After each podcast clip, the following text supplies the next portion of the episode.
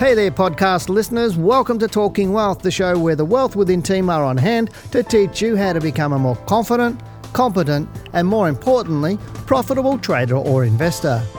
Wealth Within was voted number three for stock market podcast globally in 2018, so I hope you enjoy listening. We cover topics from trading to investing, as well as wealth creation to ensure you can achieve your financial goals. Because, as we always say, lifestyle matters.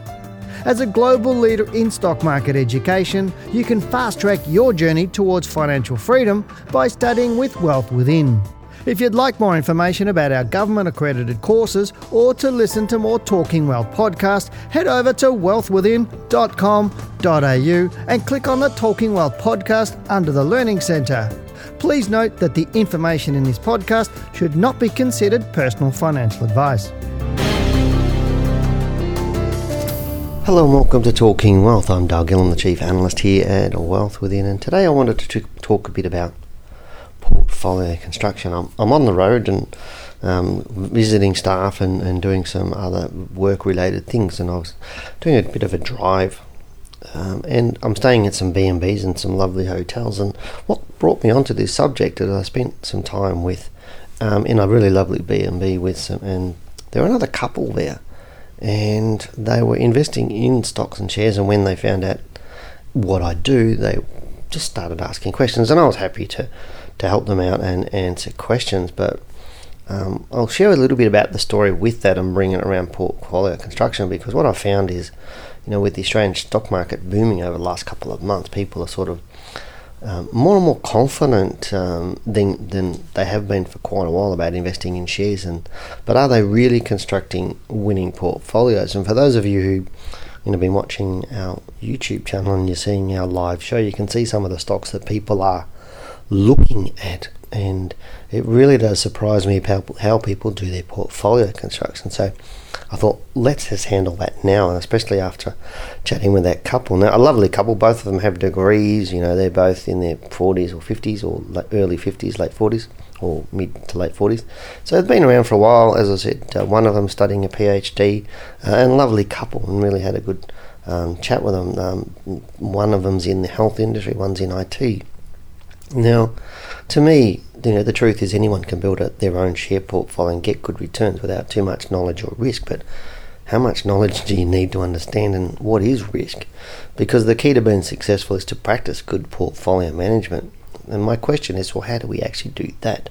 And so that's what I'm going to go try and answer in this podcast. But I'm going to break it into two podcasts. Um, and uh, as I said, I'm recording this in a lovely hotel room. So if you hear a couple of strange noises, you know why. Um, but what I'm about to discuss with you is a practical framework that will allow you to not only construct a profitable portfolio, but ensure you only select stocks for your portfolio that have a higher chance of being consistently profitable. So how about we get started in that? Now, there are two critical areas you need to consider when constructing a portfolio, and one of those is managing your risk, and the second one is money management. Now, to explain both of those areas in detail would pretty much take a lot more than uh, this presentation or this podcast, uh, especially one sitting in a hotel room. But however, I will share with you the most important aspects that you can implement right now to help you in your portfolio construction. So let's get into the first part managing your risk. Now, we've all heard that we need to diversify in order to reduce our risk, but do you actually understand diversification in its true sense? Now, I'm not saying that you don't understand what diversification is, because most people understand what the word is. Diversification, spread your risk, that's what people think. But what is spreading your risk? What are the details underneath that? What are the components you need to do to do that properly? That's what I'm suggesting most investors don't understand. But we're told we need to diversify our risk. Now, according to financial, the financial services industry, you can achieve lower cost, greater diversification, and reduce your risk by investing in something like a managed fund than if you invested directly yourself. More nowadays, it's ETFs. You know, we're talking about investing index ETFs, and it constantly comes up in my YouTube. Uh, the people asking me about index ETFs, but in my experience, you know, managed funds hold you know 100 plus stocks in their portfolio because they're trying to mirror or match an index. Now, when you're holding multiple, you know, 100 different stocks, all you're doing is you're increasing transaction and other costs. but you're also re- increasing the risk of the portfolio. Now, I'm not against exchange traded funds, and for those of you who have been watching my YouTube, you'll see that I talk about these regularly because they do come up.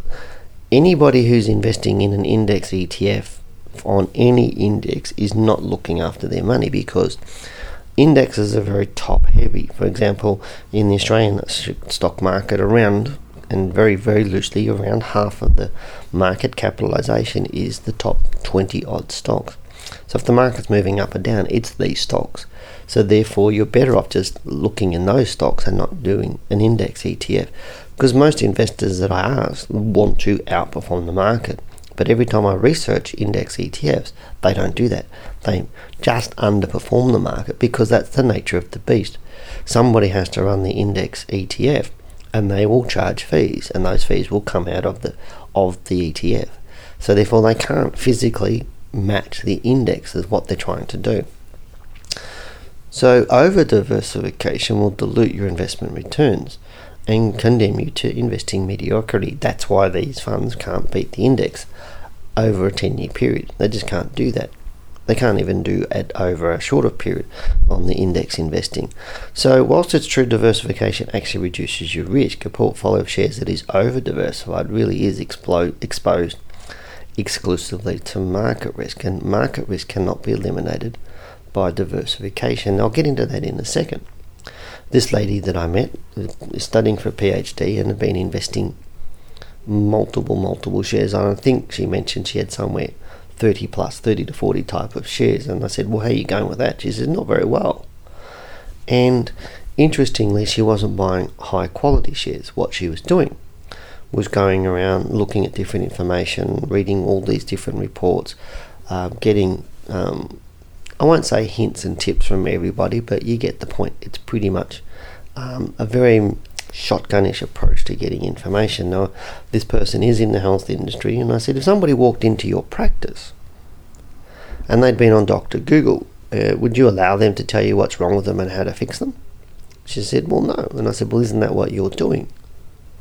You're going out to everywhere to try and find out what stocks to buy. Now, her validation or justification for doing what she did was she said, Well, I don't invest much in many shares, and whatever I invest, I can afford to lose. So, and I think, well, that's great.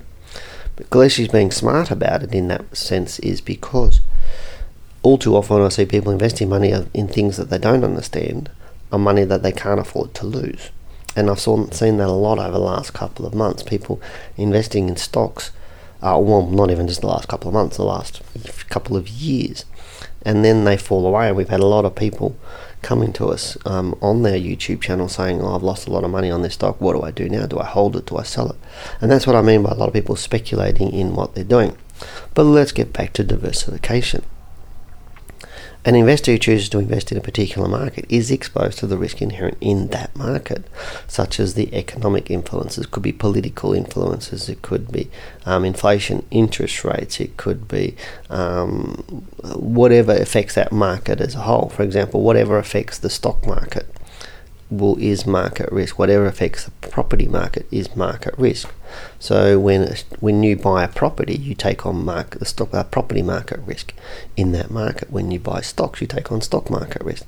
The more properties you have, or the more stocks you have, the more market risk you have. Therefore, market risk risk remains, regardless to the degree of the diversification of the portfolio. The more you buy in a market, the more market risk you have.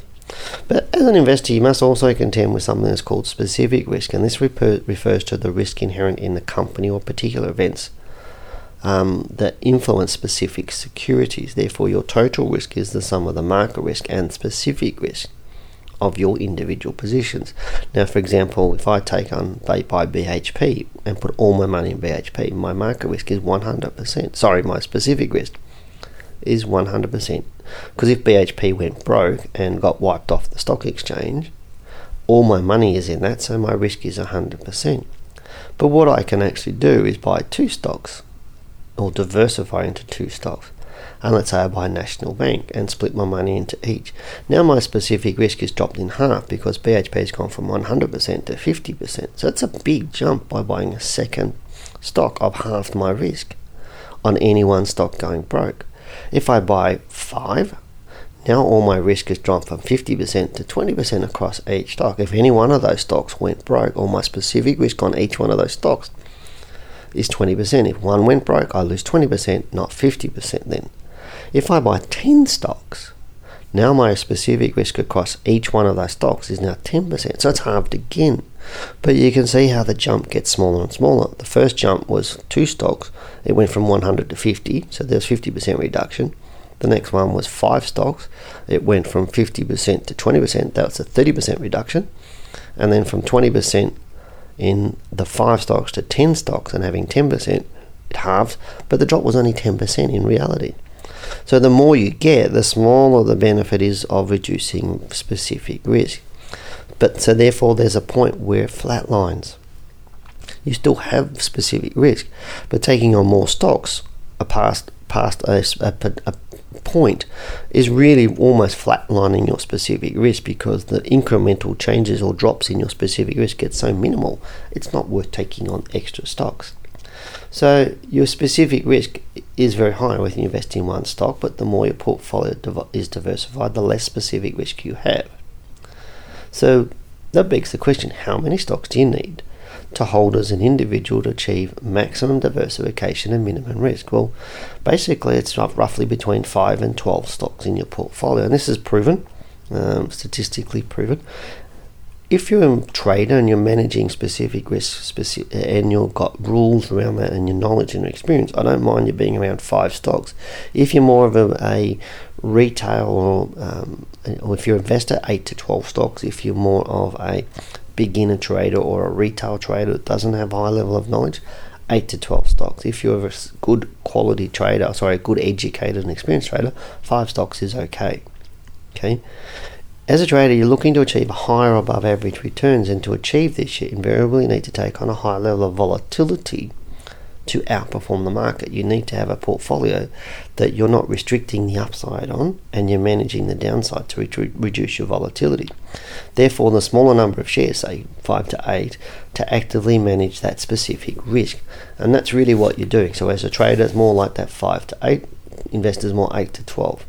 So if you're an investor, as I said, you don't you don't really have the time to manage a specific risk. Then, so then holding a portfolio between eight and shares will enable you to reduce your volatility without really dramatically reducing your returns. Now, whilst it'll also keep your cost of holding the portfolio to a minimum. Now, that's got to be a good idea, doesn't it?